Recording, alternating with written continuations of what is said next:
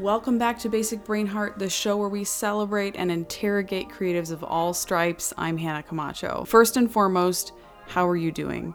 This pandemic is absolutely nuts, and I figured it was about time we had an, a bit of an episode more focused on mental health and well being for artists in times of uncertainty than maybe our typical episode. So, with that in mind, I reached out to someone who is really, really passionate about mental health, not only for artists, but just humans in general, and um, wanted to see if she was willing to hop on the show and talk about it. It is artist extraordinaire Loish. I have so much respect for her um, and her brain is beautiful. What a rad human. Um, so, we ended up talking a lot about some fun stuff to kind of take our minds off of what's going on, which I think is going to be a really fun change of pace, but also uh, took us in a lot of really fun, interesting directions. Not only that, but during the second half of the show, we went ahead and just dove right into those hard questions that a lot of us are wrestling with right now, especially artists who rely on their art for their income. And um, I so appreciated that Lois was incredibly honest and real, and she always is. It's nice to know that we're not alone in feeling a lot of the things we're feeling right now. I know personally I can be a bit of an avoider, so it was really nice to have a reminder that, hey, it's okay to think about these things. As a matter of fact, it's actually healthy. So I'm not going to spoil it all. I want you to be able to hear um, everything we talked about during today's episode. Before we get started, though, definitely check out the show notes and follow Loish on Instagram, Twitter, Patreon, whatever your platform of choice is. Personally, I'm a proud Patreon supporter of hers. She's going to be doing a workshop in the upcoming days to talk about workflow. You aren't going to want to miss it. All right, I'm going to get out of the way now so you can hear today's episode with artist Loish.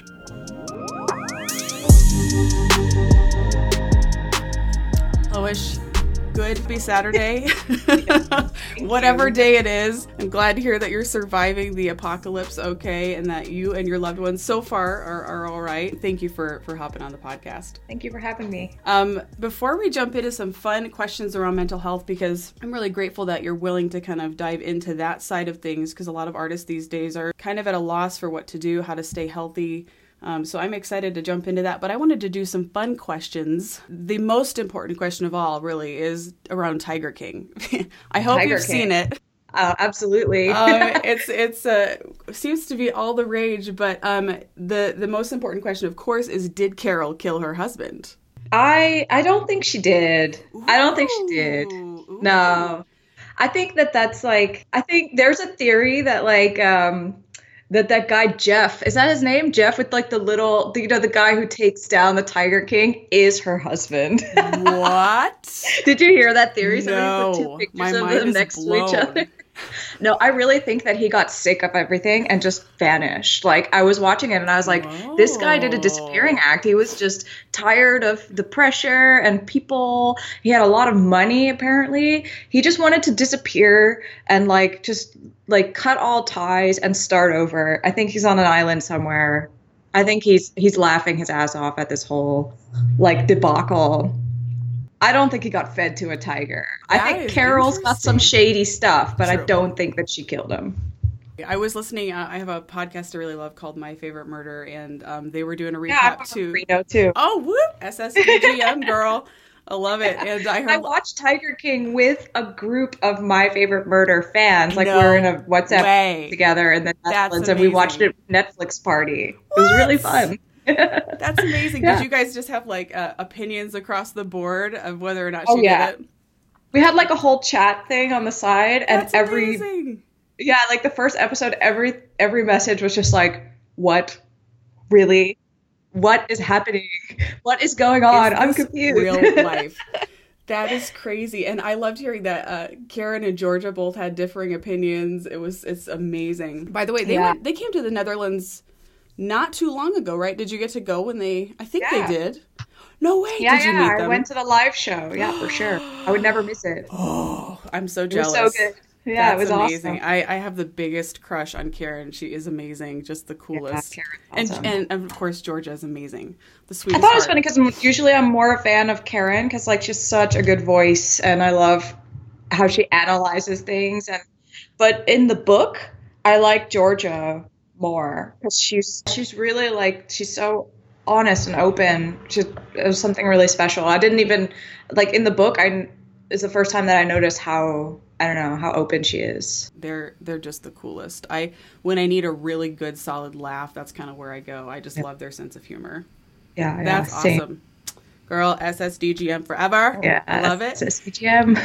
so my follow-up question to that i think is so interesting that you think she didn't and i honestly think that's probably the truth but for some reason you know we all love to pass judgment on other humans right if Yeah. you had to spend a month at one of the uh, menageries which one do you think you would uh, spend a month at I don't know. You know, they all seemed awful. Um, like, you know, Joe's would have been a place where you would get like shot by a random person or bitten by a tiger for sure. So not Joe's place. and the other, the culty one, was awful, just awful. That guy. Now it would have to So be creepy. Carol's, but I can imagine like it would be so exhausting to be there. You know, she doesn't even know the names of half her volunteers. Like, it's so depressing. I don't know how she gets that loyalty out of people. I was shocked at how hard they had to work just to get different colored shirts. I mean, whatever she's got going, she's a, she's a mastermind behind it. But yeah. Yeah. I guess i would want to go i would want to go to like the creepy like um oh god what's his name? You know the culty one.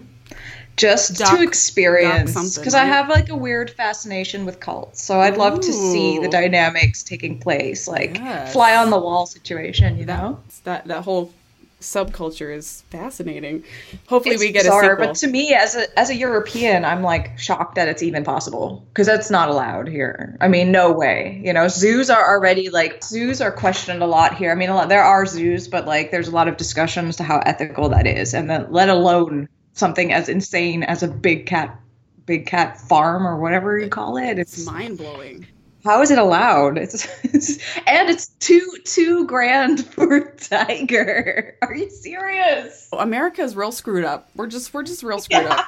How do you even get away with like first of all having like a bunch of tigers and stuff and second of all like feeding them expired Walmart meat? Like how? Shouldn't there be some There should I don't know standards for their care? There totally should be, and also the hypocrisy between the groups really blew my mind. The fact that Oh, yeah. each group thought that they were the only one Yeah. doing the right thing and everyone else was doing it the wrong way. That kind Yeah. of was. That was my shocking, yeah, definitely. Well, I'm so glad you saw the Tiger King, and I'm so glad that uh, that we know where you stand because that's super important right now. Um, hopefully, I don't know. I'm having a hard time finding a good show on Netflix, but right now I have so many subscriptions that I'm hopping around and trying to find the next big thing. So, guess we'll see what happens. I don't think we'll ever get anything like Tiger I, King I agree. anytime again. It's Have you ever Do you know Louis Theroux? I don't think so. Okay, so he did. Um, so this is like a throwback because he had this show a while ago, like 20 years ago. Um, but it is called Louis Theroux's Weird Weekends, and he's like Louis Theroux is awesome. He's he's an interviewer who uh, just like he for now he does very serious documentaries, like on super serious and depressing topics. They're very good, but just kind of bummers. But um, like his old show, Louis Theroux's Weird Weekends, he used to find all these wacky subcultures, and he actually did an episode with Joe Exotic ages ago. And he also he, he he finds all these weird subcultures of like you know people who are like deep into that subculture. So like swingers, uh, people who are like really into plastic surgery, like all sorts of like and and then he hangs out with them and tries to sort of get into their lifestyle as much as possible, but it's kind of funny. So it, amazing. you should definitely like you should out, download all of that and just binge watch it because if you haven't seen Weird Weekends, like you are in for a treat. It's so good. That's it's amazing. so amazing. That's a that's a good pro tip right there. I'm, t- I'm taking some notes down. Good stuff. Yeah. Sweet action memes, girl. I love it when you post memes because it's like it's like a, a beautiful selection. Where do you go for your memes these days? What's what's keeping you floating and, and laughing? Oh man, the memes are like really getting me through because I, I was super depressed about the whole thing like in early March, you know, like really hit me hard. Um, and then my big sister was like, uh, she lives in Canada and we talk a lot on WhatsApp. And she was like one of the only people that really shared my extreme anxiety because everybody else was sort of in a in a state of like, oh, it'll be okay, like it's not that bad yet, you know, it's it'll it'll be under control or whatever. And I was like one of the only people in my immediate environment who was like, no, this is not under control and it's not going to be okay. And my big sister felt the same. And she was like, she just one night sent me a ton of memes. And I was like, oh my god this is helping so much. Like the only thing that's helped for like a week of just constant anxiety. So after that i like i just started looking them up more often because it's like it's seriously been one of the only things. Because i'm somebody that copes with anxiety by like really diving into it you know?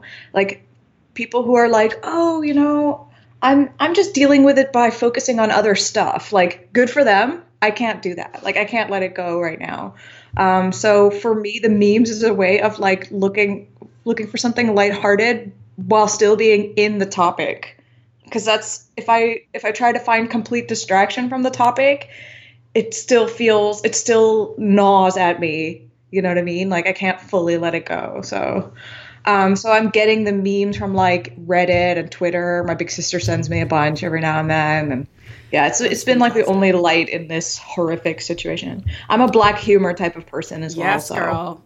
No wonder you so, love my favorite murder. Totally relate. Totally relate. No, that finding the humor in it that's that's a lifesaver. Um, my sister she lives in London and it's been kind of the same thing whereas she had access to a lot of data really early and was like this is going to be bad like yeah, get yeah. ready Hannah um, yeah. and quite honestly I it took me a little while to get there um, yeah. But hearing her say that, and she's got kids and she's preparing and, and she's going home, yeah. um, started to kind of give me a reality check in a really good way. And so it's been interesting. Yeah. And we, we're close, but we don't talk super frequently. Um, but mm-hmm. we've definitely been talking so much more frequently and kind of sharing like TikToks and memes and whatnot yeah. with each other to get through. I love. It. Yeah, I it's love so that. therapeutic to have oh, somebody who like understands, has like the anxiety but knows you know like i let her be anxious sometimes and she lets me be anxious but we try to help each other through and we get each other's coping skill That's when fantastic. it comes to this stuff have you guys always been close no we hated each other wow. in our childhood yeah she was wow. like my number one like enemy in my life she was like my nemesis my nemesis. Nemesis turned friend. yeah. Frenemy. As soon as she went to college, so she's my big sister. She's like four years older than me. As soon as she left, um, you know, the family home and went to college, we started becoming friends. But before that, we like hated each other deeply. Like we would just glare at each other from across the room. I'm like, I hate you. Oh man, that's hard. Nobody can get under your skin like a sibling, right? Oh, for sure. Sisters, especially. Psychological warfare we weren't allowed to hit each other, you know. So we would like we would think of mm. psychological mm. methods. Game of Thrones going on. Yes, absolutely. oh man, was there a big age gap? Yeah, as four. My big sister's four years older than me, and my little sister's uh, four years younger than me. So. Oh, did you find that? And this is just sibling fun times. Um, did you have a harder time getting along with your older sister in particular, and it was easier to get along with your younger sister, or was it just difficult? Sure. My little sister was like just a lot. I don't know. I don't, like. I think just a lot more easygoing mm-hmm. as a kid, and my big sister was like super mean and. How um, dare she? She was really mean, but I, like I now I see that she was going through. She was having yes. a really hard time. Yes. You know? But like, um, I don't know. Like she she was like my big sister generally is just somebody who does things her own way and my little sister was just much more like she looked up to me, right? So I could kind of like mold her thinking and you know what I mean? I could be like, Caitlin, I'm gonna teach you how to draw. And then she would like get into drawing and I'd be like, This is awesome, you know? Um, but my big sister was never interested in anything that I wanted to do. So rude. Yeah. Yeah, rude. I know. Doesn't she know I'm the center of the That's universe? That's right. Middle child for real. Oh man. Um, that was weird growing up, but but I get along with both of them now. They're both really like good friends of mine. That's so. really cool. I love it. Um, something I really appreciate about you, and I hope this isn't creepy, but as I've, you know, again, trying to do research and kind of observe you and hear you talk and a little bit about your philosophy of life, it seems like you have a really good read on people. Like you're a good people reader, but also maybe a little bit introverted, but that's me making an assumption. Um, mm-hmm. So my next question is What's the first thing you notice about someone when you meet somebody new? Some, you know, is it something about their physical appearance? Is it something about their vibe, the way they treat other people? I'm curious. What's the first thing that stands out to you? I've never really thought about that. Um, but usually just like their um, their openness, I guess. Like I really connect to people based on how much they're willing to tell about themselves. Like people who have a wall up and they want to like especially like in the art industry, people who just want to talk about their art and their work. Like I just feel like all right, there's I just lose interest quickly. And people who talk about like their vulnerabilities or something they're struggling with or give like personal information really quickly, I very quickly feel a bond. So I'm always kind of checking, testing when I meet someone like how how open are they?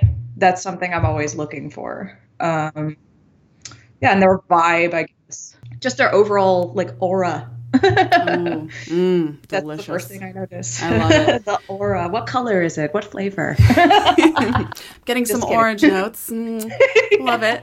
Do you do you feel here here's something that I observed at Lightbox.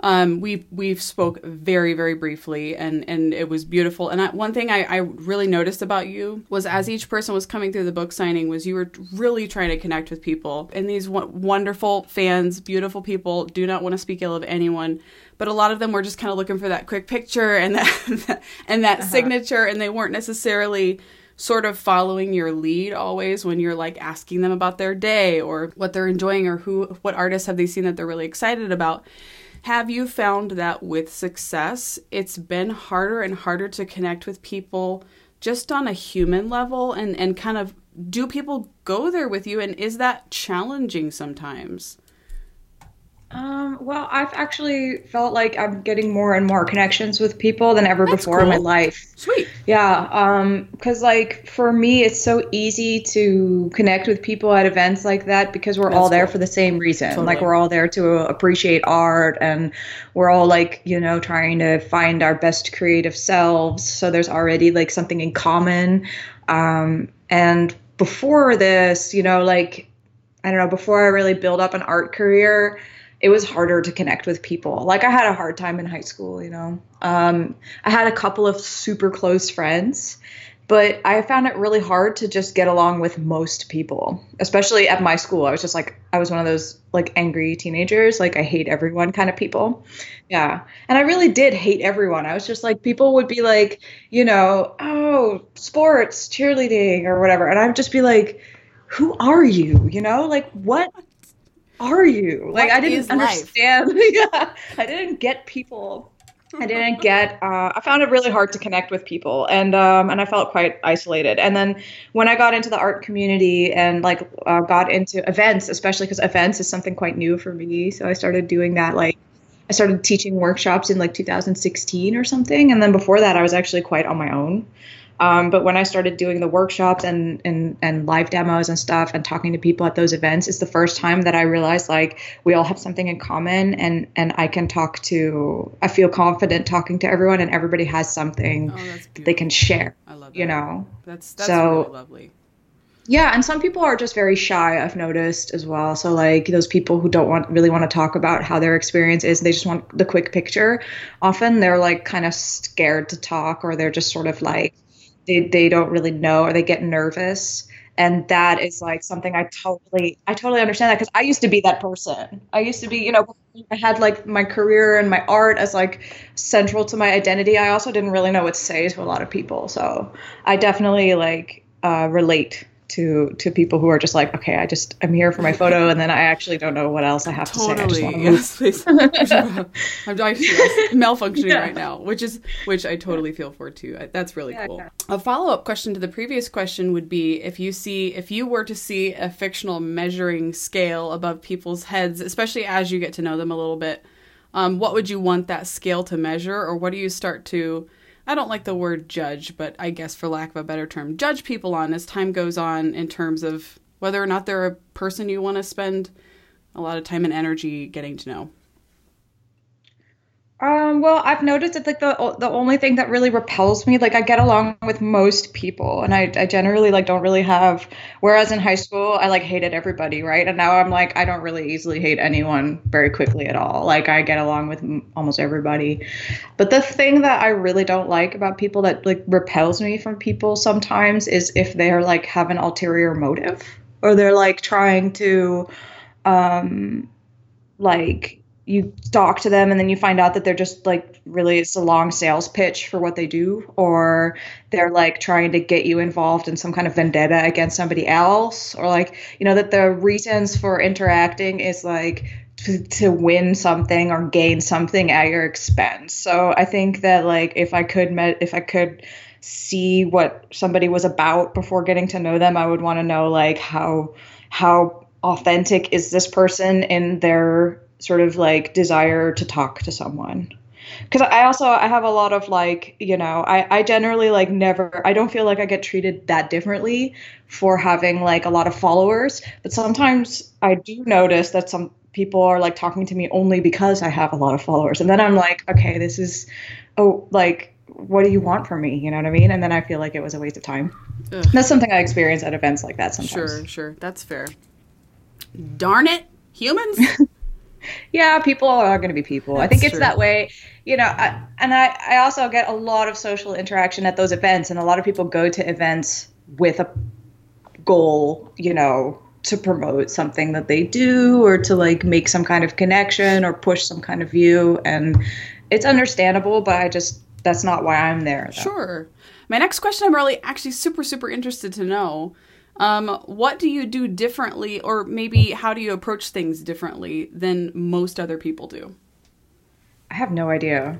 uh, you'd have to be more specific, I think, with that. Maybe, maybe let's let's talk about creativity. Let's say, okay. Um, when it comes to making stuff or creating stuff or being an artist is there something that you do that you find a lot of other artists either don't relate to or they just tend to do it a very different way I guess. Oh yeah. Um, so creatively, I um, when I draw for myself, I I try to like I've I've created a workflow for myself where I try to minimize stress as much as possible, and I I I try to like be really easy on myself and just enjoy the process for what it is. Usually because i'm when i draw for myself it's like a you know a, little vacation away from drawing for work.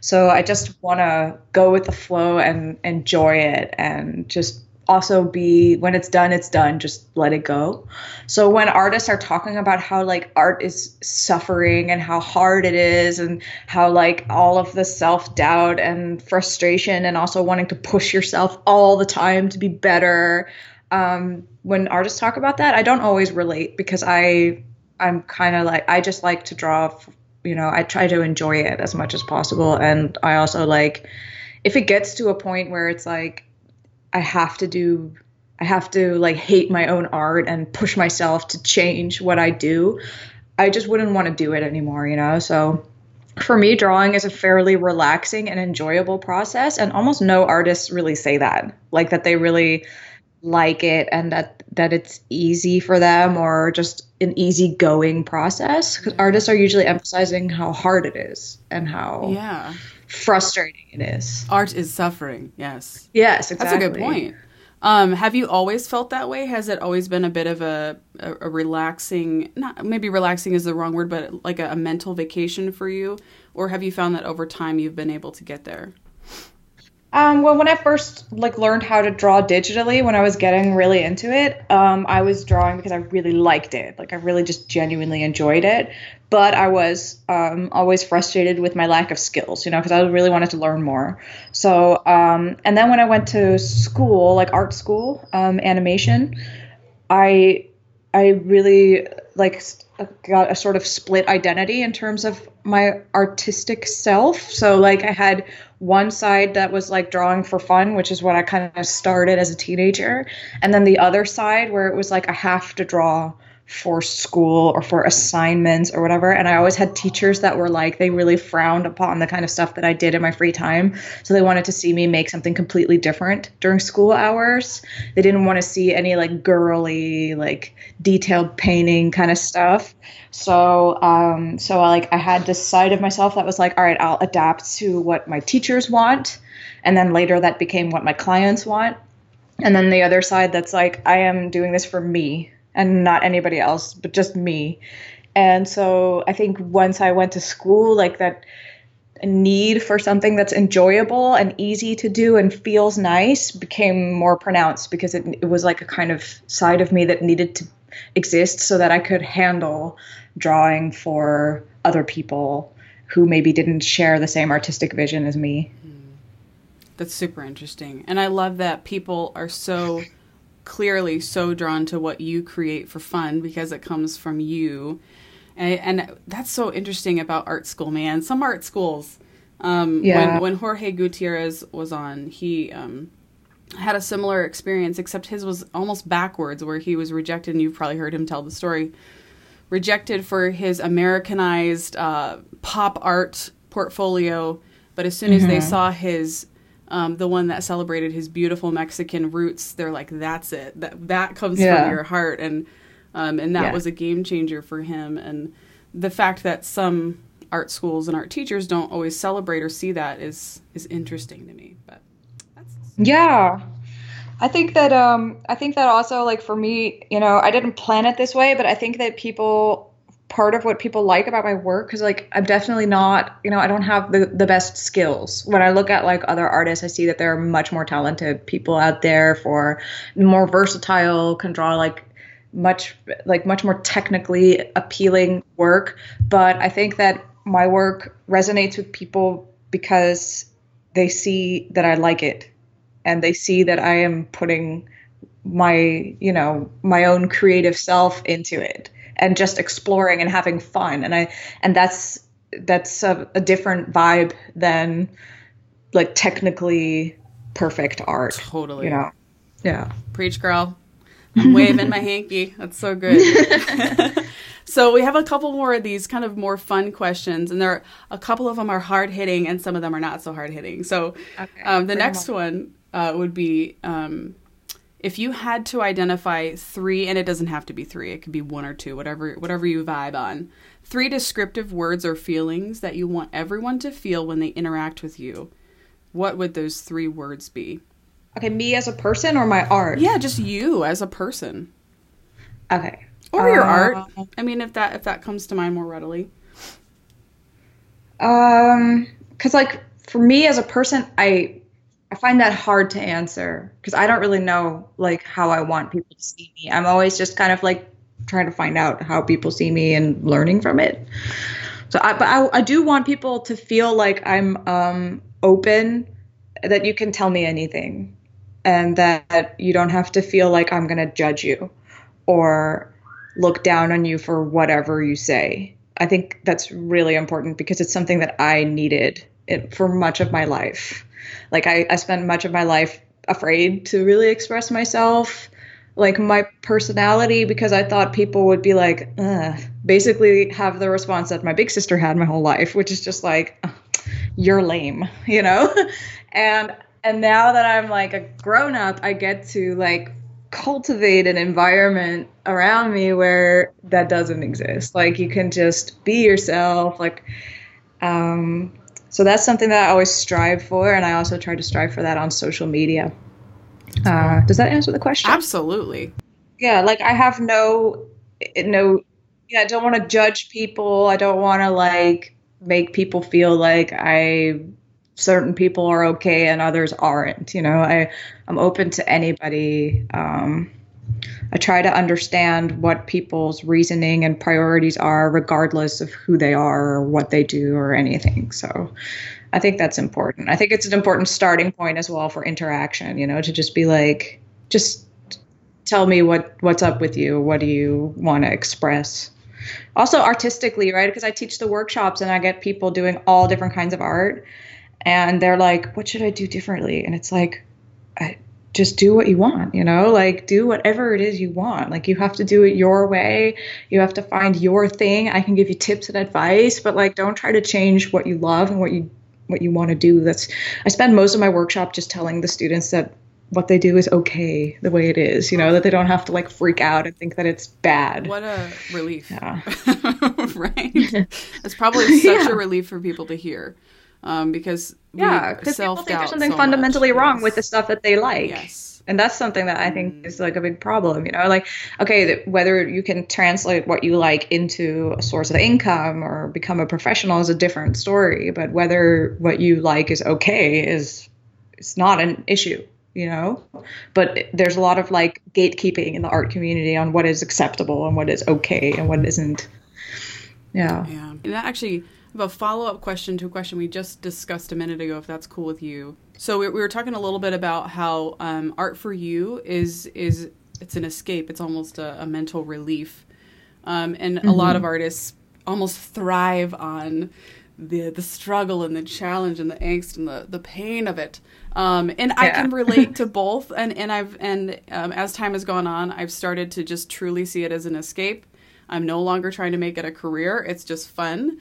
Um, mm-hmm. What do you think is at the heart of ultimately that struggle for a lot of people? Why why is there why is it why does that exist psychologically? Do you think? I think well, I think that as an artist, you need to be aware of like what areas you need to improve in, right? Like artists are really like, you know, that a lot of people become artists because they see something super inspiring and beautiful, and they're like, I want to be able to do that, and then it's like a long journey to get there, and um, and you need to like improve your skills. You know, it's sort of it's a craft in a lot of ways, so it's like your technique needs to be you know cultivated. And so you you need to grow as an artist by basically you know always aspiring to something to a certain high level. And i think that as an artist you not only develop like your skills but you develop your taste and the way that you look at other art the way that you relate to art also evolves and changes and as your skills improve like your way of looking at art will also become more refined and you'll see like in other art like wow that's something that I wish I could do. So you're always aspiring to being better than you are because the more your skills grow, the more you'll see art that will like continue to inspire you and make you want to level up again and again. So it's like part of your artistic growth, I think, to to be aware of like your failings, I guess, as an artist and want to be better, but I think that it's a mechanism that spins out of control in a lot of people, especially now when you can get like totally overstimulated and see way too much art, see way too many people that are like your age but better or whatever like social media is, is really rough you know on a lot of people in terms of comparing yourself. And if you if all you're doing is like comparing yourself and, and thinking like i'm not good enough. I need to get better. I need to get better. It's not good enough you you could short circuit on that completely and become totally blocked you know? So there needs to be like a good balance of like aspiring to be better which is normal for any artist i think and then as, as well just accepting yourself as an artist and accepting your ability also accepting that there are limitations to your ability because every artist has some limit Dang you it. know? Yeah right, but it's true. It's so true. No I, it's I true they're like, like yeah. there are some really brilliant artists that like you know i mean to take a really like two-dimensional example but like if you take like some kind of amazing creature design i was just watching lord of the rings so i'm thinking about like the concept artists that worked on like the orcs and oh stuff oh right? goodness. Don't ask those people to make like disney princess designs. There's a limitation to what you can do. Like you become an expert in although that would be pretty cool right? That when are we going to get an orc disney princess? We need a mashup now. We need are there any female orcs? Good There question. are, aren't there? Wasn't This there like a whole part of that in the? There was a description. No, I don't know if I'm confused with like something from Harry Potter. where do orcs come from? Yeah. Question that is a great one How are orcs made? Actually, they're all forged in. That's true. Yeah, Uh, in that deep dark pit area. I Yeah, can't remember where it's but called. somebody must have made a female orc at some We had point. to have, and I kind of Yeah. want to see her. Maybe half of them are females, but we just don't like get that. We like read them as male because they're like so, like they're in warrior mode all I the time. I dig this theory.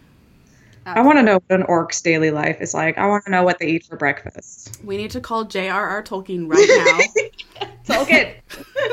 what, what what's up with this? Where's our Wikipedia? I have one question about your franchise.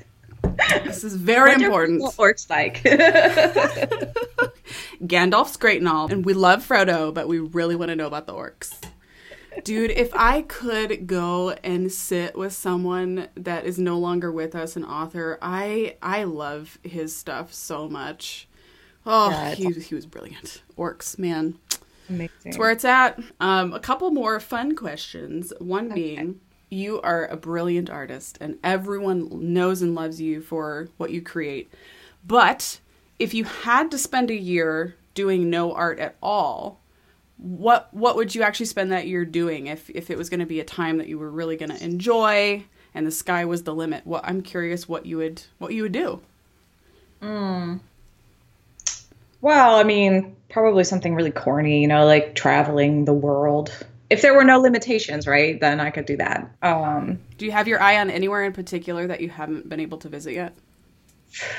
Well, like every time I see, I hear that somebody went on vacation somewhere, or I see a documentary about it, or watch a movie set in that place, I'm like, to my boyfriend, I'm like, we should go there. And the list is like super long, you know, like obviously New Zealand, Australia, every country in Asia, you know, especially Japan, Africa. I want to go everywhere in Africa. The U.S. Want to travel across the whole U.S. and Canada, and basically the whole world. So.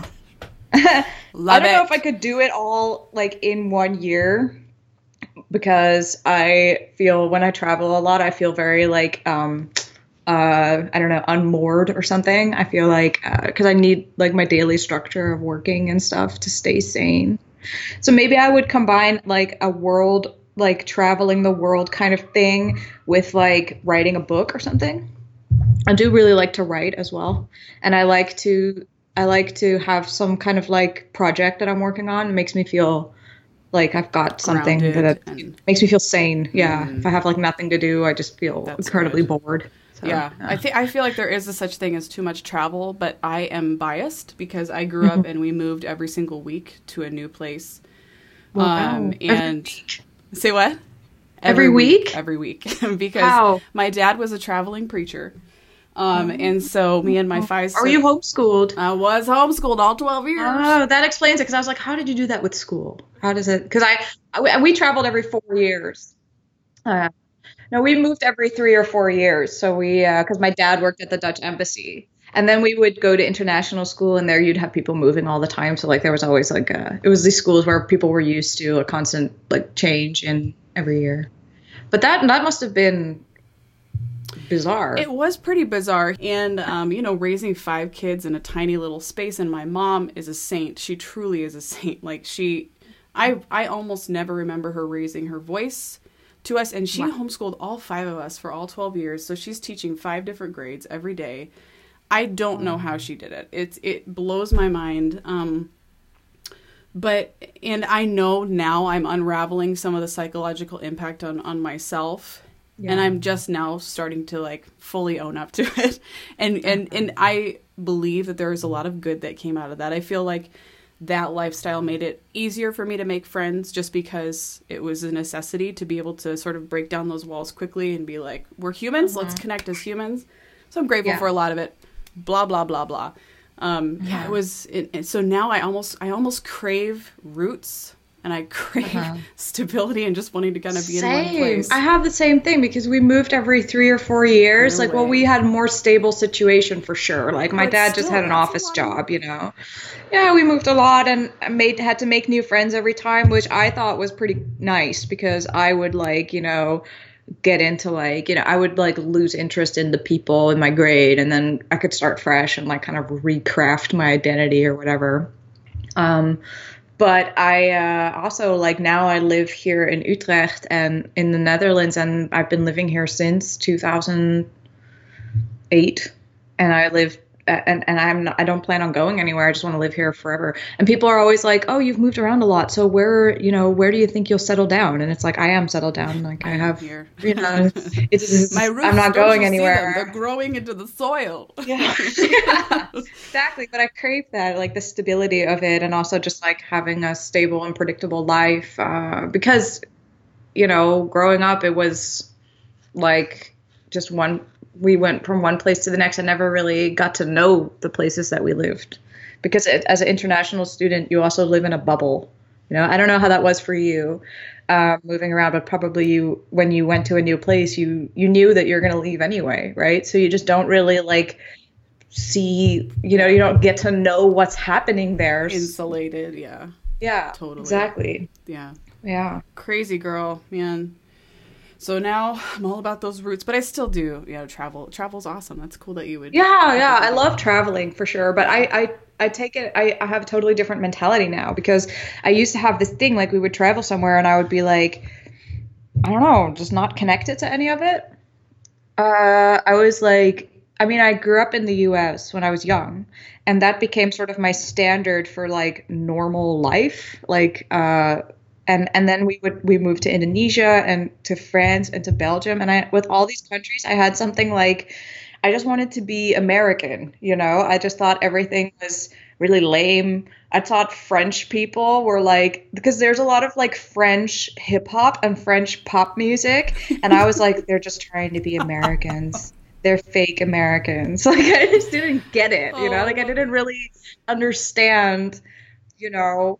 I thought like I just focused on the stuff that wasn't the way that I thought was normal. And now when I travel, I'm always trying to understand like why are things different here? Like what is and it also has to do with meeting my boyfriend, meeting Arjan because Arjan is like he grew up in one place and he's like so curious and he always tries to understand how things work, you know? So I always grew up in like a bubble and I only thought about like my own life and my own friends and family and interests. And Arjan is always like trying to understand other people, other things. And we, um, really early in our relationship, because we met in college, we went to Tanzania together for, uh, we taught animation at an art college in Tanzania that like, that art college was just uh, focused around like traditional arts and they wanted to do more like um, new media. So we did like a three month animation course there. Um, and me and Arjan, we met because we both studied animation. And, and I was just like, well, you know, this is, you know, my dad worked in, um, in uh, Burkina Faso. So I knew that everything was very different, you know, and I was just like, just accept it. Don't think about it too much. And Arjan was like, But I want to think about all of it. I was like, how does this work? Like, why do they, well, they have like night markets. Why do they have night markets? And he would ask like everybody about everything. And he learned so much. He made so many friends. He connected with everybody. He was like, he, he really, and also like we would have like these cultural miscommunications with other people. Like uh, we had like some coordinators of the group that were like, uh, like on the first night, they were trying to like, we, we went to this spot. We were with a group of students from our school and we had to like we had six students but like three rooms so we needed to like put the people it like they they needed to assign people to the rooms. And um they were like really being really indirect and weird about it. And we were like oh what? I was like oh we'll figure that out. And Arjan was like oh what's going on is that they don't understand like uh we have like um, girls assigned to the rooms, but then one of the rooms needs a couple in it. And they didn't know if me and Arjan were married. Oh. We're not.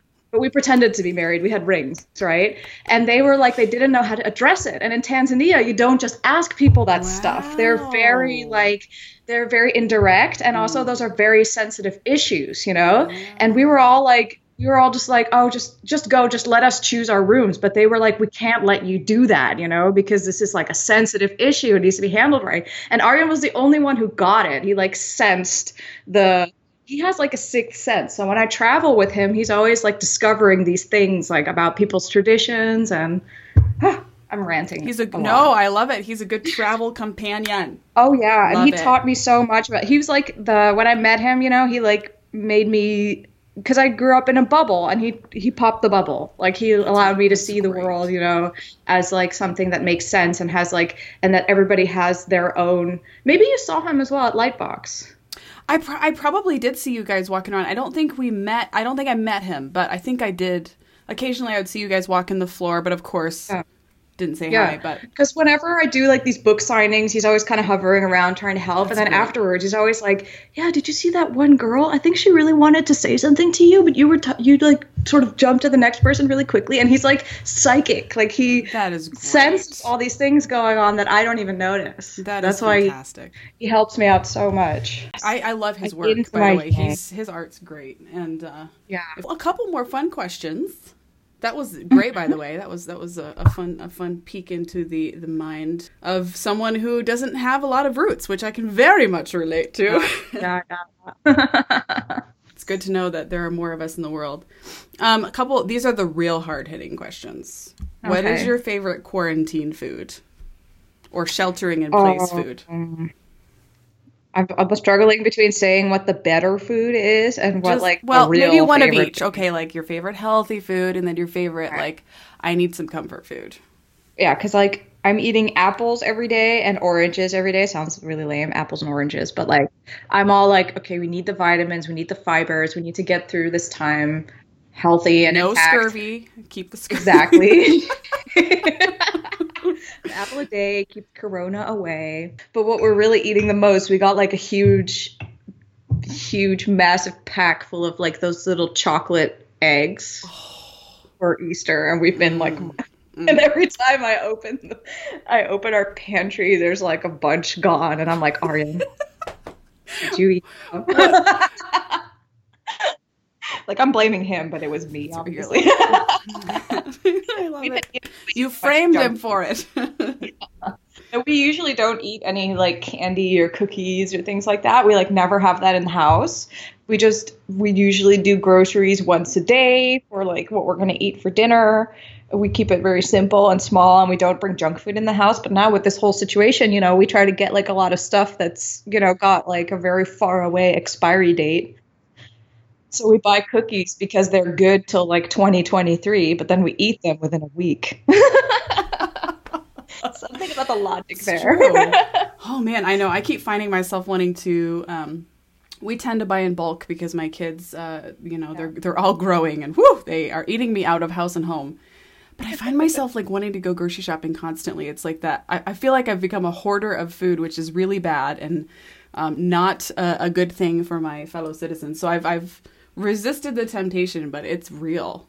oh yeah, for sure. Like as soon as I started to get stressed about this whole thing, I was like, Arjan, we need to buy a lot of food that's gonna last us a long time. And he was like, What? Are you crazy? And then we went out and bought a bunch of pasta, whatever. And yes. then like a couple days later, the hoarding started here. So I was like, I'm so happy you we still had flour at the grocery stores. Yes. But I must have contributed to it running out as well. So I feel kind of guilty. Like, next follow up question to that would be um, I always find people's drink choices really interesting. So the first question is what's your favorite hot beverage, like comfort beverage? And then what's your favorite cold beverage? Okay, well, it's obviously coffee. Um, yes, girl. But how do you brew yeah. it, and what brand? Well, we have like a coffee machine that like you put the the roast the the uh, coffee beans in and then and water and then you press on the button and it grinds the beans like uh, you know every time you make coffee. Yeah. So it's like freshly ground coffee with minimal work involved. So we just press the button. I saw a meme the other day that was like uh, Arjan sent it to me. Let's see if i can find it. Every day i make my oh this is somebody's instagram story. Every day I make my coffee incrementally stronger and stronger until my heart stops and I die. That's been pretty much our story. Like every day we add like three cups of coffee to our daily intake, and now we're just soon will be like it'll be a in an IV yes, going straight into our bloodstream. Right. Faster, more. More oh my goodness! More. Do you put anything in it? Like, are you a creamer person or a flavor person or just black? Just black. Mm, yeah. That's good stuff. I just I feel so bougie now because I broke down. I like the pour over because it's super mess free, like, and I'm really a lazy coffee maker. Um, but I got the Aeropress because so many people have talked about it, how it's like the, it's like a merge between a French press and and pour over. And I have to okay. say, I'm kind of in the same boat. I think yesterday, I don't think I've had three cups of coffee in years. and I'm definitely starting to um, add my tally every day too. So it's pretty great. Oh, that looks pretty awesome, by the way. I love the French press coffee. It just it was just too much work, you know. I like agree. now all I have to do is press a button. Ugh. Yeah. oh, I agree. So I I feel like the Aeropress it's much easier to clean. It's got a little plunger thingy, and you just pop it all Yeah. out when you're done. It's pretty cool. I definitely recommend it, and it's much less acidic. nice. Um, it's good stuff. And your favorite cold beverage, darling? Ugh, I'm just somebody who drinks water. Well, that's good. Isn't that terrible? So boring. Whatever. Here It's- in the Netherlands as well, like if you go over to somebody's place and they're like, "What would you like to drink?" and you say water, they're always like, Mm. "Water." okay. Who are you? Who even are you? I got like all this orange juice and soda, and all you want is water. But yeah, like I, I just don't. I used to drink, uh, my my whole childhood. I just drank soda all the time. Like we had insane amounts of like a diet coke and Fanta. For some reason, my little sister was into Fanta, and my mom like bulk bought it, and we always had like a ton of. I would drink it in the morning. I would just take the bottle and be like. I drank soda. My Got to get whole child- hydrated for the day. Yeah. Oh man. Am I using the right word, by the way? Soda. Because, like, everybody in the U.S. pop, has a different soda. word for it, right? I call it soda, but I did grow up saying pop, so I've Yeah. called it both. Definitely Midwestern. Soda then, pop, huh? Coke. but in the South, of course, they always they call everything Coke. You want Pepsi Coke, Sprite Coke. Pepsi Coke. I love that. That sounds so warm and inviting. When I hear that, I'm like, yes, I want Pepsi Coke. Yes, I do want Pepsi Coke. Where is it? I'm sure Coca Cola loves that. Oh man. The- Where did you grow up? team. Actually, like wh- when I Mm. when people ask, did you really move around so much that it's like there's not one place that you can name? I technically say I grew up in Wisconsin only because when we would have stretches of time where maybe my dad didn't have a bunch of meetings, we called them meetings scheduled. oh yeah. Um, we would set up camp at uh, this. It was a camp and a college. So in the summer times, it would be a Bible camp, and then in the during the year, it would be a Bible college. So, and they would always give him work. So Yeah. it, and it was in the middle of nowhere in Wisconsin. Um, so Okay. technically, I call Wisconsin home, but um, I don't. Yeah, it's weird. I say it, but I also feel like I'm lying every time. every Yeah, time yeah, I do. I'm like, well, I mean, I. But it's just the easier answer. So Wisconsin, yeah. Midwest. Okay. Yeah, I get that. When I tell people I'm Dutch, I also kind of feel like a liar. Because here in the Netherlands, people are like, "Where are you really from?" you're an imposter. yes, exactly. oh man, and I. Just give me a funny look, one eye, and they're like, Mhm, "Mhm." mhm. You drink water. We know you. isn't we, right. we smell it. Um, I do love though. Currently, we live in Washington State in the what we call the Pacific Northwest of you know the U.S. I do love this area. That's the next big trip we want to make, me and Arjan. Oh, well, we had a trip to New York planned and then to go to where I lived as a kid, which is Falls Church, Virginia. But that was canceled because of the coronavirus. But Dang it, yeah, but I we got all our money back, so I'm like good. Totally okay with it. Virginia, Um, mm, the East yeah, Coast. for- do you have a lot of memories Falls of it? Yeah, a lot. That's- a lot. wow. Um, yeah, I lived there from four to eight years old. Yeah, good ones for sure. It was super idyllic. It was just, it was wonderful to live there. Um, but our big trip that we want to do in the U.S. next, we did like the whole California thing, is to um, go from like start in Portland or in Seattle, and then like sort of do a huge round trip through Oregon, and then like come back. Either start in Portland or end and end in Seattle, or the other Oh, way around. And does your sister live closer to the West Coast? like, would you even be able to? Does she live in a really cool part of Canada? I guess is what I'm trying to say. I don't know if Edmonton is cool. Oh. Not really. no, I, I like Edmonton a lot, but it is a bit. I don't know. How would you? What what area of the U.S. could you compare it to? It's very like Alberta is like you know very midwestern kind of area. I'm I'm first of all I'm loving I'm loving the wonderful places these questions are going. We have a couple more fun ones and then we'll dive into the psychology. Um, but what are you binging lately besides Tiger King? I'm out of stuff to binge, honestly. I like we, I spent I last night I spent about two hours clicking through all of the options on Netflix and deciding that nothing was worthwhile. So I started watching Lord of the Rings this morning. So I think I'm going to Solid get into Lord of the. Rings and start watching all the extras again as well. I'm feeling really torn about isn't it Amazon that is remaking Lord of the Rings as a series? Kind of, I think, a response to Game of Thrones. I Is that necessary? and that's exactly how I feel because I feel like Peter Lord nailed it. And Yes. of course, J.R.R. Tolkien originally nailed it. Yeah, I don't know. I, I have very, very mixed feelings about it. But um, I've been, I agree, I can't find anything good on Netflix. So I've been turning to like HBO and other places. And in dark corners, I'm finding random stuff that's okay. But I do, I, I, I hear you. The struggle is real. Man, Yeah, it's also it's just stuff. like the Tiger King fatigue, you know what I mean? Because Yeah. like after Tiger Nothing King, there's else nothing as up. interesting as that. There's gonna there's nothing that's like as weird. Yeah, but it's true. it's just like how making a murderer, uh, yeah, making a murderer came out, and then like a bunch of series just like it came out after, but nothing was as good, you know. So true. It's all just Speaking of making a murderer, to go down that rabbit trail, that actually is not too far from where I claim home oh, in right. Wisconsin. And Oh, that so, gives me an image when- of what kind of place it is.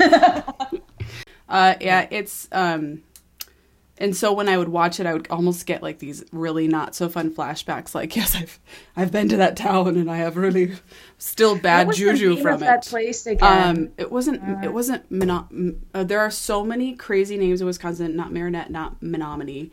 It was. Um, it was. There's so a lot of really crazy names. Making a murderer hometown. Uh, Now I have to know. yeah, yeah. Murderer. It's a, Moni- it's a coast Manitowoc. town.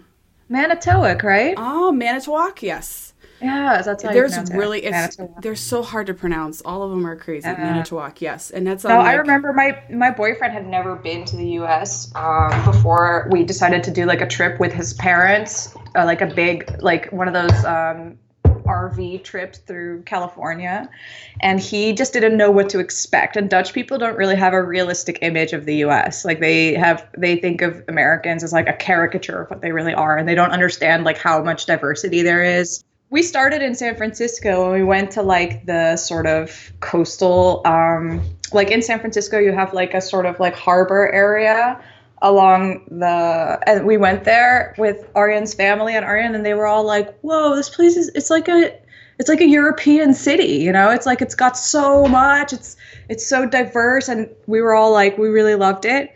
But then we went to small town America and that was like we went to a place called the Great Basin National Park. It's like this area, I don't know exactly where it is, but it's like a huge isolated area. And it was super beautiful, but there were like these tiny towns outside of it with like these minuscule populations. Oh, and so so sweet. Like the people there were so nice and and that I think is the most interesting thing. Like the big cities are really cool and and it's very cool to like see how different everything is from the expectations and how diverse and how like unexpected it can be.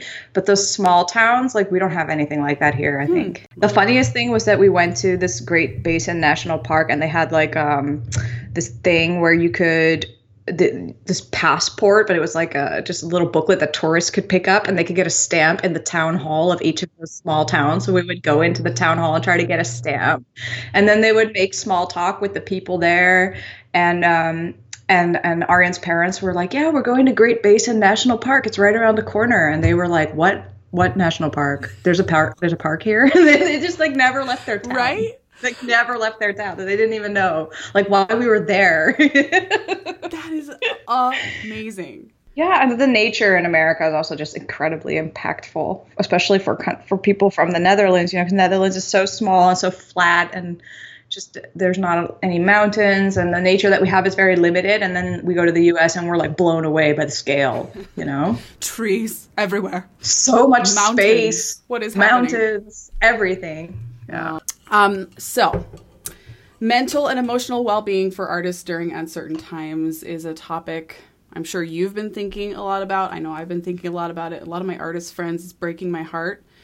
Um, you know, hopping on phone calls with them, hearing about what they're going through, and, you know, especially, and I don't know if there have been, um, if job loss, I'm guessing it's been a thing in the Netherlands as well, but it's really been a big thing here in the US. Um, so, so many people are just feeling anxiety at insane levels, understandably. And something I so appreciate about you is, as you mentioned earlier, you're so open, which is wonderfully delicious and refreshing um, about your just just your own reality and and um, kind of how your mind processes things. So, real talk. WTF is happening in the world. and um, do, would you mind giving us a little bit of an insight, maybe even just into the Netherlands? What what does life look like for you and maybe your community of friends and artists? Like, what are the realities that you're facing?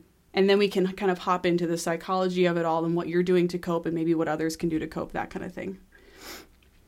Uh, well, here in the Netherlands, it's been kind of.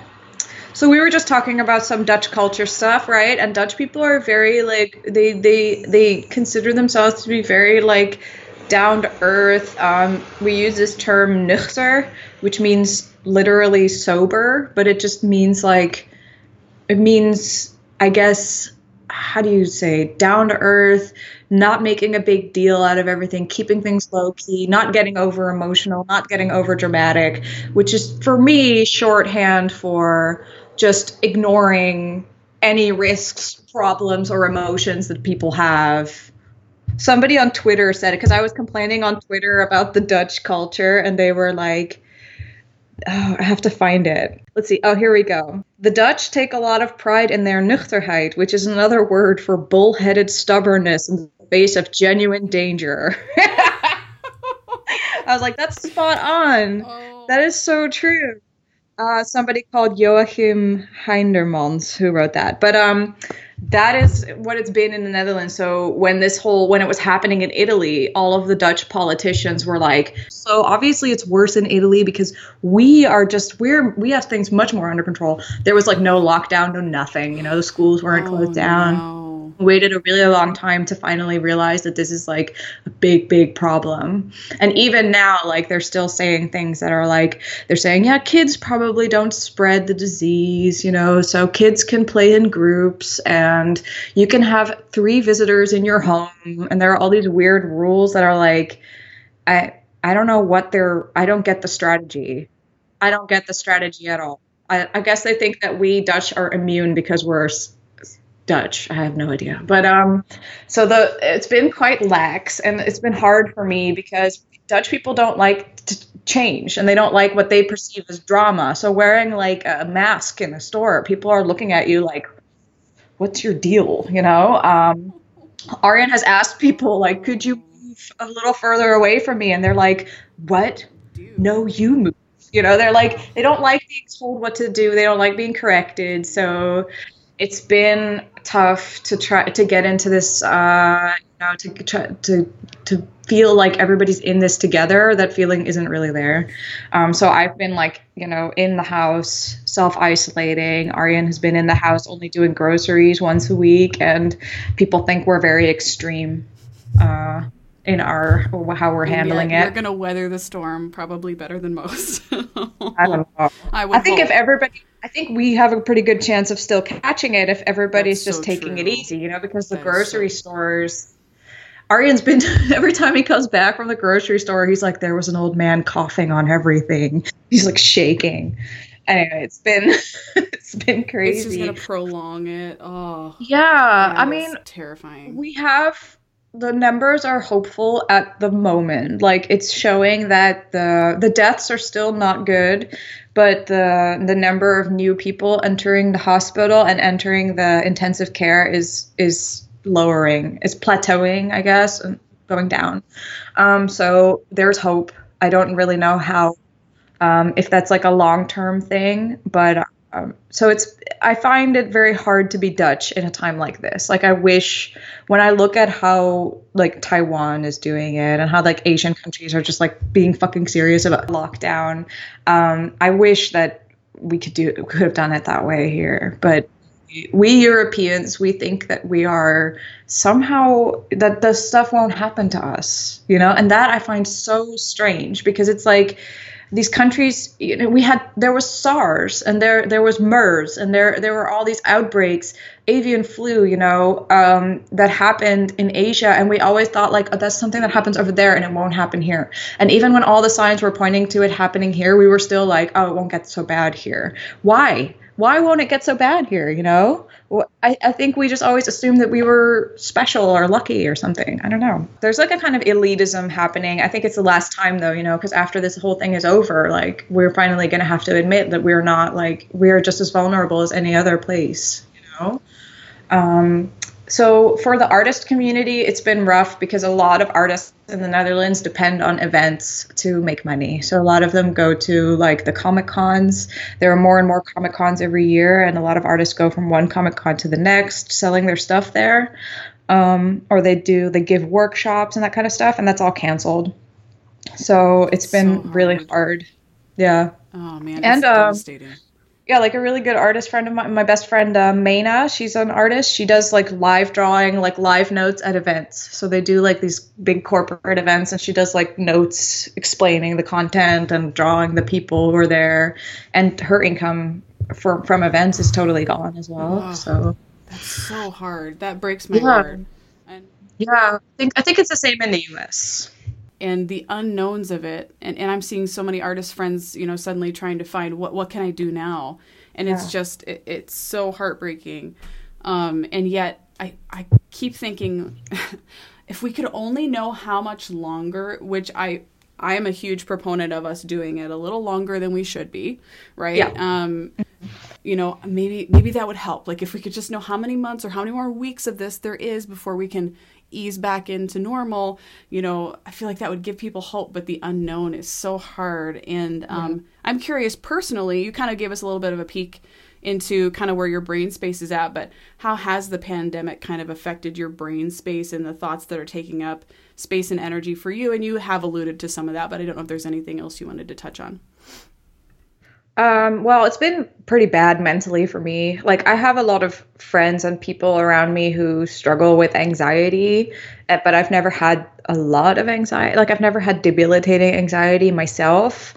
Um, and now the roles are completely reversed. Like, those friends of mine are all like managing all right and i'm the one who's struggling with really bad anxiety because for the first time in my life i'm like super scared that people around me are going to die my loved ones are going to die that i might die that i might get sick. Like I, i'm really scared of of the disease affecting my life uh, taking you know bringing instability in my life I find it really hard to say as well right now because a part of my brain is like, I am going to die. You know, the chances are really high that I'm going to die. And then this podcast will come out and people will listen to it and be like, oh, so tragic. You know, like Girl, I'm so convinced that it's really going to happen. Oh, like that, I talk about this so with, hard. Yeah. Yeah. Like a good friend of mine has OCD and she also has like anxiety. She's, she's had this her whole life, yeah, right? She's yeah. like always afraid that people will die. And she was like, it's so weird hearing you say something that I thought most of my life, like with so much conviction conviction as well. And she was like, Lois, I hope you realize like there is no guarantee that it's going to go that way, you know? Like, and she kept told me all these mental health tips and advice that she sort of picked up throughout her years of therapy, telling me how she deals with her with her mental state because are, I'm dealing with this for the first you, time. Yeah, that have like really helped. Uh, she told me that like it's really hard to get a, get rid of the fear that something really bad will happen, like someone someone will die or you will die or you know the worst will happen. Like you can't really reason with that kind of fear. Um, and usually the treatment for people who have that in their daily life in a normal situation is to do a lot of exposure therapy, which means like exposing yourself to situations where you think so there are people who think that like, you know, if they don't like, you know, count to three every couple minutes, their goldfish will die or whatever. And then they have to not do it and then see for themselves that their goldfish doesn't die, right? So they have to kind of like test um, test the the reality of their beliefs.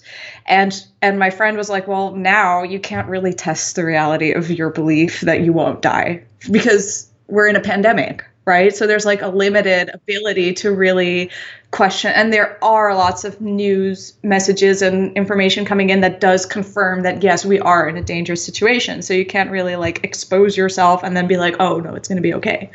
So she said you have to weigh like your, um, you have to weigh your fear against your ability to have a normal day-to-day life. So you have to look at like the real impact that the fear and anxiety is having on your ability to just live, like to work, to be happy, to spend valuable time with your loved ones, you know, and be pre- so you have to constantly be aware that like because something like a fear of death is so overwhelming it's so like all encompassing that you kind of and it feels so much more important that you don't even realize sometimes that that fear is like making your relationship unbearable or it's making like your ability to work unbearable right? So you do have to like kind of let that fear go down a bit and then be like all right how realistic is it for me to like let that fear completely take away my ability to work? What's more important in my day-to-day life? So it's like weighing priorities i guess.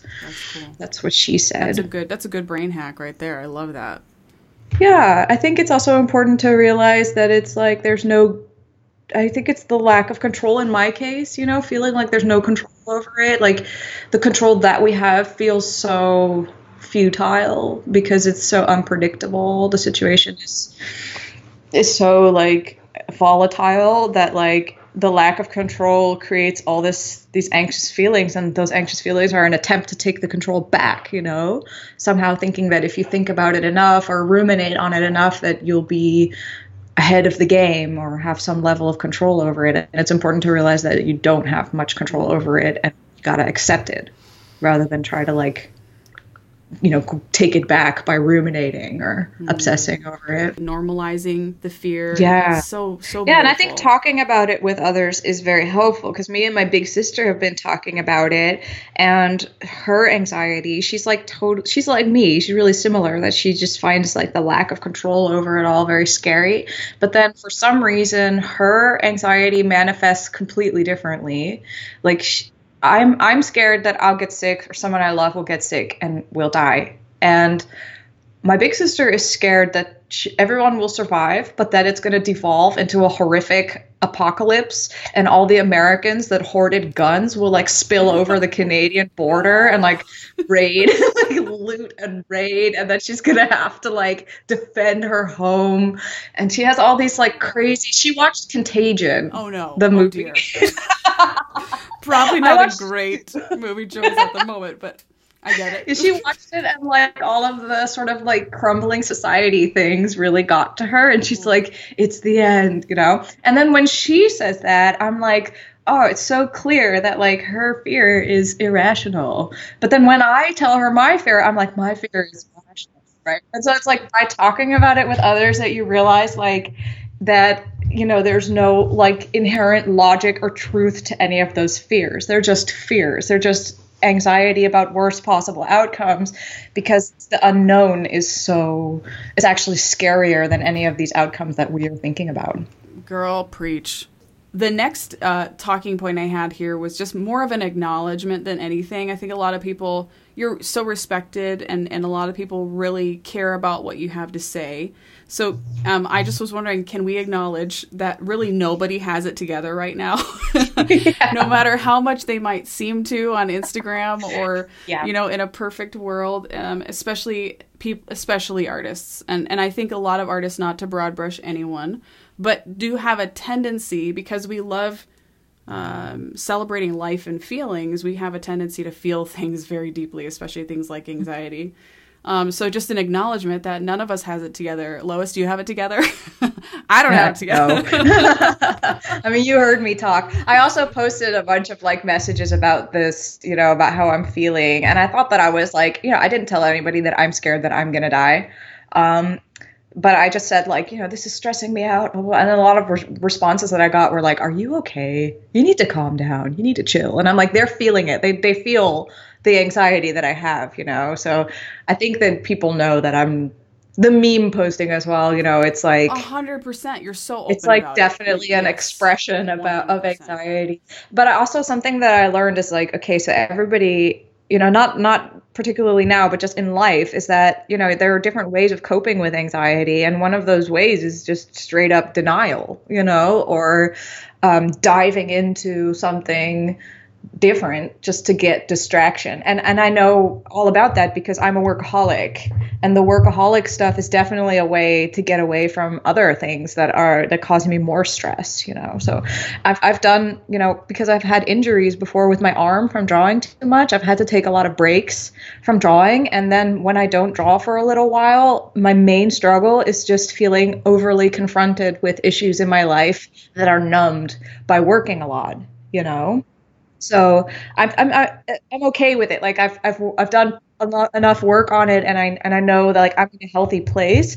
But I know that like how much diving into like working and overachieving is just one of many ways of coping with like deeper anxieties and struggles you know? So people who i think the people who have it together now who are like wow guys time to build our skills and do like a bazillion skillshare courses and i have you know i'm gonna do like i'm gonna learn so much and get fit. Those people are just also running away just as hard from a horrifying reality, you know, in a very different way from me, but it works for them, right? They just get to numb it out. Like nobody can really like, you know, ignore right now what's going on anymore. So the people who seem to have it together, I think are just using a particularly productive way of coping with this, the exact mm. same fear I think that we all have.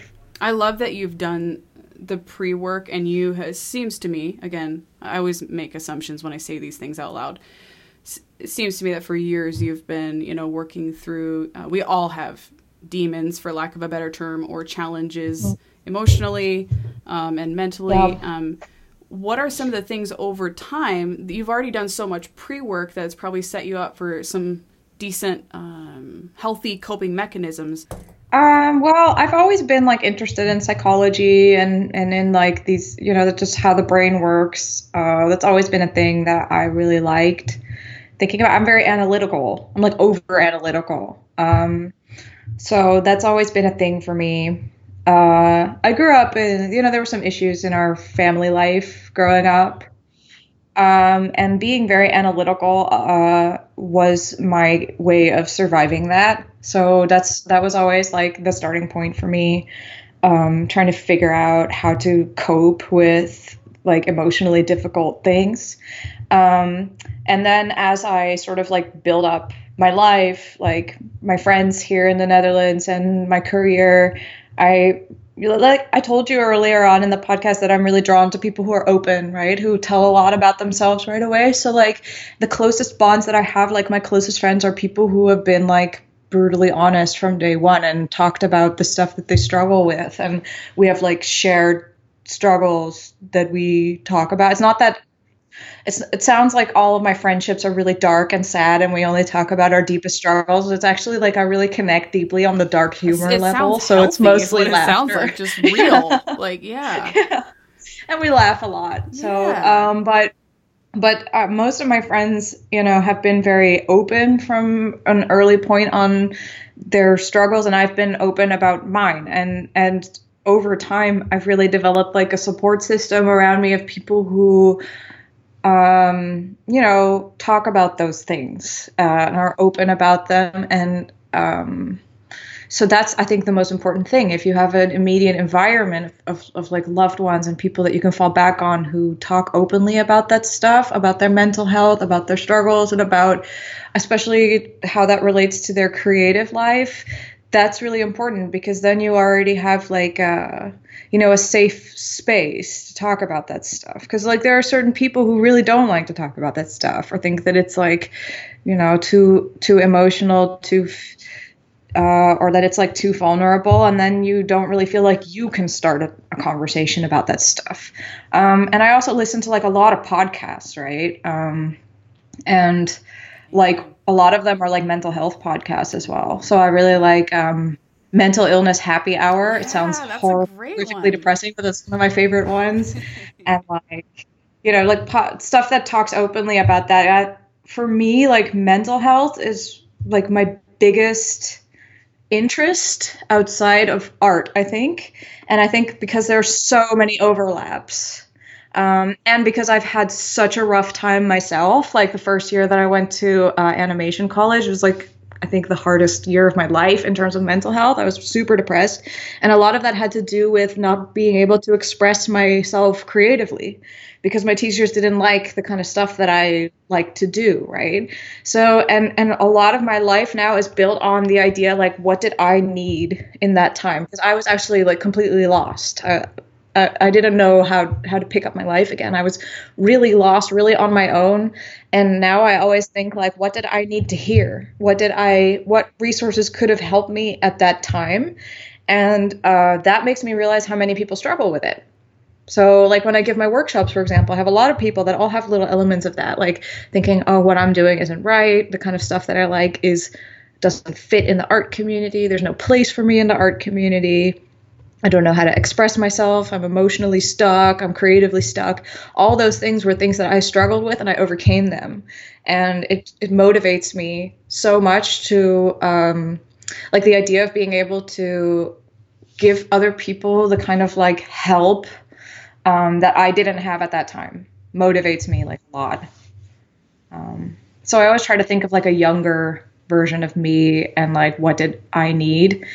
And I think that's a really universal experience among artists. I think a lot of artists have, have had like rough times and needed some support that they didn't get and that they need to find. Yeah, that's fantastic. I love that you do that and that you have the ability to kind of uh, suss out what people need to hear too, and that that's so cool. Um, some people I know their biggest anxiety right now is their income. It's it might not be the virus, it might be shit, I can't pay my rent, you know. I have yeah. based my whole life on events or something that has been taken mm-hmm. away and I know some people the way that they deal with their anxiety is to try to fix it or try to do something that might help.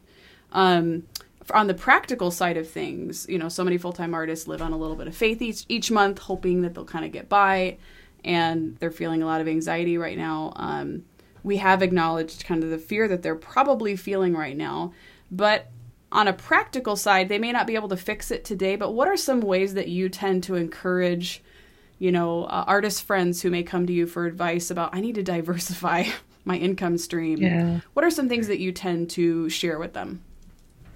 Um, so when things are going well, yes, so like outside of a you know pandemic, truth. what I would normally advise people, I think the, the the advice I can give within this pandemic is simply survive whatever it takes. Right, like I cannot judge other people's situation. There's, I could never be like, yeah, you should do this or that because I, there's no way. Like, of, of knowing like the extent of people's struggles right now. And i think just you, everybody just needs to survive. If you can survive you're already doing an amazing job. Um, but outside of a pandemic when there's time and headspace to think about your strategy and try to figure out how you want to move forward as an artist in your career um, i think it's important. I always say don't put all of your eggs in one basket. So um, don't don't think too much about like uh, you know don't don't put all of your hopes your dreams your income into like one really specific area of the creative industry. Um, and i always say like try to find your brand or your tone your voice uh, something about what you do what you want to say creatively that like transcends one specific medium or form of expression right? Um, because everything's always changing, right? So now there are a lot of people that are like fully focused on Instagram, for example. Like Instagram is huge. Um, artists make a name for themselves on Instagram, find client work through Instagram. So you got a lot of artists doing the Instagram thing, which is like having one super consistent style or like only one color scheme that you use forever or you know only drawing one type of person that's popular on Instagram. And that is like putting all your eggs in one basket because if Instagram goes down, you lo- you lost it, you know? Like you might have a lot of visibility on that one platform, but if that platform goes down or changes and it will eventually, how are you going to adapt to something new? And how are you going to you know us people in animation like going fully into animation becoming super specific at just storyboard art for example. Like okay what if your animation studio goes down? What are you going to do then? You know like so i think it's important to like not only have that area of, of expertise that you work in but also think like what's my own story? What's my own style? How can i adapt it to maybe a different department or a different studio for example? Um, not to say that people who have like very specific skills in one area that that's bad but i just think that it's like a good survival technique if you want to like roll with the changes is to think about like how you can take your skills that you have and elevate it above whatever specific platform or area of work you're focusing on right now because i think everybody has that ability. Like everybody has like a, a something that they want to say or like a, an area like a skill set that can be applied to different things but you got to find it. It's deeper than whatever you're doing right now whatever like um, focus you have right now. It's it's like it's the story of you. It's the story of what you create. Um, it's kind of vague. It's kind of vague to put it that way. But how i do it specifically is like i have a style that works right now really well for character design of female characters and i'm doing a lot of that for games right now. But i also have like you know uh, illustration. So I could also adapt it to making like an illustration book. I could adapt it to tutorials. I can adapt it to um, like selling prints. So there's like different ways that I can sort of like, um, you know, adapt my art to sell or to generate income in different ways and I think everybody's everybody has that ability with their work. So that's that's what I always try to tell people, um, and try to like sort of cultivate those different income sources as much as possible, so that you can kind of like roll into a different area if something falls away. So like a part of my income comes from events, and those are those have all been wiped out. Like I had to like a bunch of workshops got canceled, and a bunch of events that I'm going to are probably canceled, so that income is gone. So then I change my focus to something else that I was doing, which was concept art. And that's something that I can luckily still do. And if that falls away, then I can focus on, like, for example, teaching, but then virtually, for example. So that's, I think if you have different, yeah, yeah, like I think if you have different areas that you can explore, even if you've only explored them briefly and just sort of gotten your fingers into it, you can fall back on it when things change. But I think right now in this current pandemic, if the the problem is that everyone has limited headspace. So it's like not really a great time to make like big plans or think about how to restructure. Like even being able to draw to begin with in a time like this is already a huge achievement. So oh, yes. Yeah. I when you said survive, really that's the only thing that's important. Yeah. That was just so well put and and um, I think a lot of artists feel guilty by just oh, surviving. Yeah. Um, I know I have a stupid guilt, and I think a lot of artists relate to this when I'm not producing something. And I often am not even producing anything for a client. I mean, occasionally, yes, but um, I feel I feel guilty if I'm just sitting around and binging Netflix and I'm not, you know, sketching something up. And so yeah. that is such such it's a great word of wisdom is survive first uh, yeah, also- and also binging Netflix. Binging Netflix sounds like you're doing nothing, but you're you're you're doing so much. You're recharging uh, batteries. That's so true. That's exactly, and processing and thinking. And sometimes what I notice is for me when this whole pandemic settled in. Um, into my head as well, and it was so overwhelming, and I was so depressed and anxious. Is that getting a little break from it was gave me the ability. It's what sleep does, right? You like get out of whatever you're in and then you get a break and then you wake up and you can make sense out of it again. You get like that little bit of space. So even if binging Netflix is what it takes, you know, whatever you need to like get a little break from the intensity of what's going on so that when you return to it, you can you have a little bit more grip, a little bit more ability to make sense out of it, you know? I think seriously sitting around and doing nothing is like is also just a-okay. something you need to do right now, you know? All right. Yeah. It takes so much headspace to process things, just even to make sense out of it. Even if, if, if your whole reality is changing and the reality of the whole world is changing, like you can't just mm, you know think about that for an hour and then be like, all right, I I'm now adapted to this new reality. I'm good. Yeah. I, I it makes sense now. No, it takes lots of time. Some artists I know are loving the solitude. Like um, I have you know some friends who are they were born to to live in Hermitage, and um, they are loving it. And they, they the thing that they're loving is they don't feel guilty about not being out and about, which is totally understandable. Right. Uh, but others are struggling. Me personally, I'm an ambivert, you know, half extrovert, half introvert. Um, so I kind of have need the need to do both. what are you missing the most right now, and how are you coping? That's I don't know. Like the thing is, I thought that I was fine, right? I was like, okay, I can handle working at home. I've done this before. I've you know i've had lots of phases where i had like a very like a practically non-existent social life just all my social life was on the internet you know i was like chatting with people all day so uh, i can do this but then uh, last weekend, I went to my office to pick up because I rent an office space like 10 minutes biking from here. Um, in the Netherlands, distances are measured by the biking distance. we all bike all the time. Um, I went to go pick up some stuff because I'm moving like my my workplace here to my home office because I just don't you know, with all of, I, I don't think it's really clear how contagious the virus is. So I don't want to be in the same space as what somebody else has been if I don't need to go there.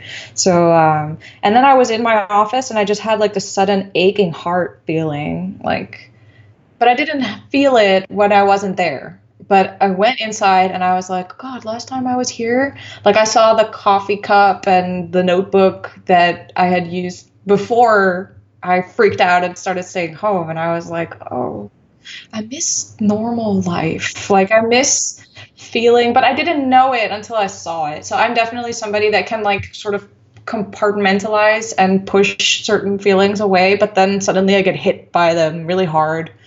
Um, things like being able to visit my grandparents or uh, you know, like my grand my grandpa's not doing great. I think he's pretty much at the end of his life. He was that way before coronavirus came along, you know. But then the idea that like I won't be able to really say goodbye to him if he got sick during this time or started to die during this time, like I I don't know. Th- those are things that suddenly hit me really hard. But then when I'm not thinking about them, I'm just like, well, this is my life now. You know, like I can really adapt very quickly to um, this new reality of working from home because it's not that different from how I worked before. Because I, I, rent an office space outside of my house, but it's like my own. I don't share it with anybody else, so I usually don't really see people. You know, most of most of the day I work alone, and and I see Arjan in the evening, and then I have like um, every couple of months or every well every month or two I have like a workshop or event where I have like a lot of social contact and meet like a lot of new people in a short time and really make friends. And then I see people in the weekend, but then throughout the week, I'm quite on my own. So it hasn't been drastically different. It's just those events have fallen away, and and now I see those friends all through Skype and Zoom. I don't know though. I think I think that I what I really miss the most is just like I'm I'm grieving. Like what it felt what it was like to be carefree and um, be able to make decisions outside of this pandemic. When now every decision I make is weighed against the pandemic. So like if I have somebody reaching out, like a client saying, "Hey, can you work for me?" I, I no longer think, "Oh, do I want to work for this person? Do I have time?" But I just think like I have to do it because I, I can't like say no to income right now because crisis is coming you know, or like leaving the house. I'm like, is it calm enough outside? And making food, being like, what do I want to eat today? Instead of just thinking like, what do we have in the pantry? And you know, it's just like this kind of. Uh, that's what I had the hardest time with when I when it hit me in early March. Is that I I was like, wow, the the the world as we know it is is ending, and it's never going to be the same again. And that made me so so sad. The word grief is a good word, and yeah, I am always afraid to go there. Like, because uh, um, I quickly go from zero to 60. Yeah. But it is such a good word to describe. We're all experiencing our own version of it. And I'm just processing what you said out loud. And yeah. you're right. Yeah, it, yeah. It's, and I think part of me wants to be like, no, no, no, no, no. We can, we'll be able to get back to normal after this, but we really won't. And, and accepting that and processing it is, is so healthy. That's, that's good stuff. What have we, um, not talked about, maybe in regards to mental health or anything else that you want to chat about? Um, well, I have like some some things like I so the workshop that I give, um, is focused on like intuitive digital workflow is what I call it, and that basically means like, you know, um, how can you? The thing that I think is um, a common mistake in digital art is that people overthink it because there are like a bazillion tutorials out there and there are tons of resources and like filters and tools and like new things that come out like grids 3d this that um, that i think are like all very useful if you need them but like it can be totally overwhelming um, and a lot of people get stuck with digital art because they you know when they draw on paper they just like doodle mindlessly or like take it easy with the watercolors or whatever uh, for me, it's the other way around. I overthink when I use traditional media, but a lot of people are used to having like an, a simple, nice workflow on paper, and then they go to digital, and it's like, bam, too much information, right? Like totally overwhelmed. And I try to teach in my workshop that it doesn't have to be too complicated. That you can just kind of go with the flow.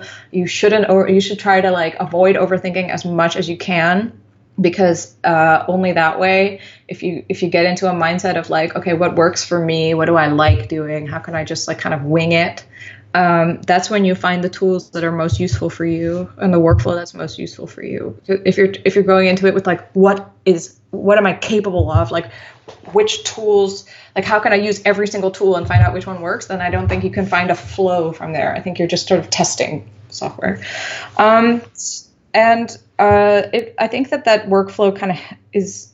Um, there are some aspects of that workflow that I think are good if you're drawing during a time like this and your headspace is up and you don't have a lot of like room in your head to like analyze or make big plans or think very far ahead. So you don't really have the headspace to be like, all right, this is my massive project and I'm going to world build everything. But instead, just thinking like, how am I going to, I have half hour, I'm just going to doodle mindlessly.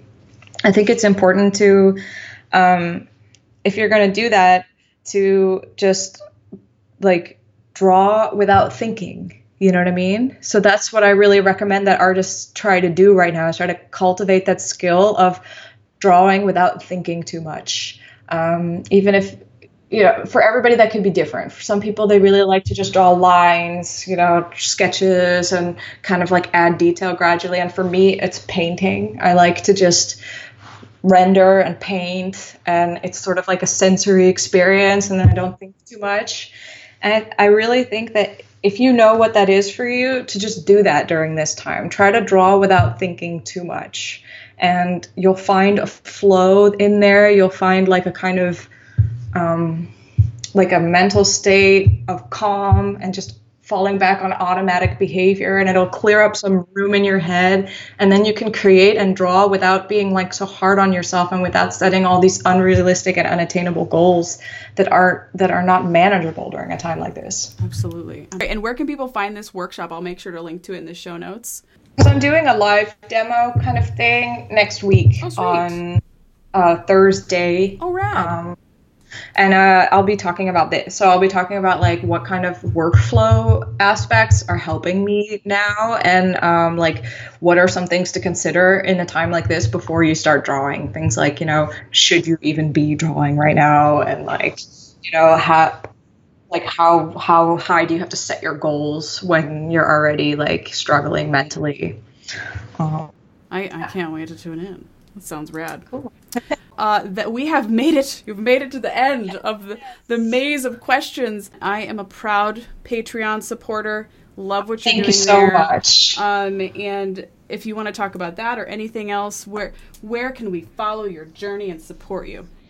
Um, well, I always appreciate if you could follow me on Instagram. If you don't follow me on Instagram already, that that would be great because that's where I post the most, and that's where I I, I like post all my memes once a week or something like that, like my latest memes. I even have a story highlight it's like a all of them. List. yeah, yeah, it's like the ones that I relate to the most. So, um, and and uh, Patreon is where you can support me. It's just there's it's just a five dollar a month tier. Um, I think in it depends on how much tax they add to it. Uh, could be a little bit over five dollars, but um, that that's where I post like that's where you see my art um, the first place where I post my art, so you see it before it goes on social media, and I try to share like as much process video as possible, and tips and advice and step by steps and that kind of stuff. I love watching your your sketch videos in real time because so many people, you know, post time lapses, which I also appreciate. Um, Yeah. But it's so cool to see you perfecting the lines and getting them to where you want them to be. I, I really appreciate those process videos. They're so cool. Yeah, a lot of people are saying that they want to see more stuff in real time. So I think I'm gonna do like a sketch, uh, like a sketch session, and just like post the real time video so you can cool. see how I how I do I that. dig it. Thanks so much for supporting me there. Yes, of course, girl. And I'm going to make sure that there are links in the description so folks can quickly and easily um, get there. But this has been a treat. My friends, thank you for spending um, your Saturday afternoon with me. Yeah, I mean, it's been great. It feels like. It feels like.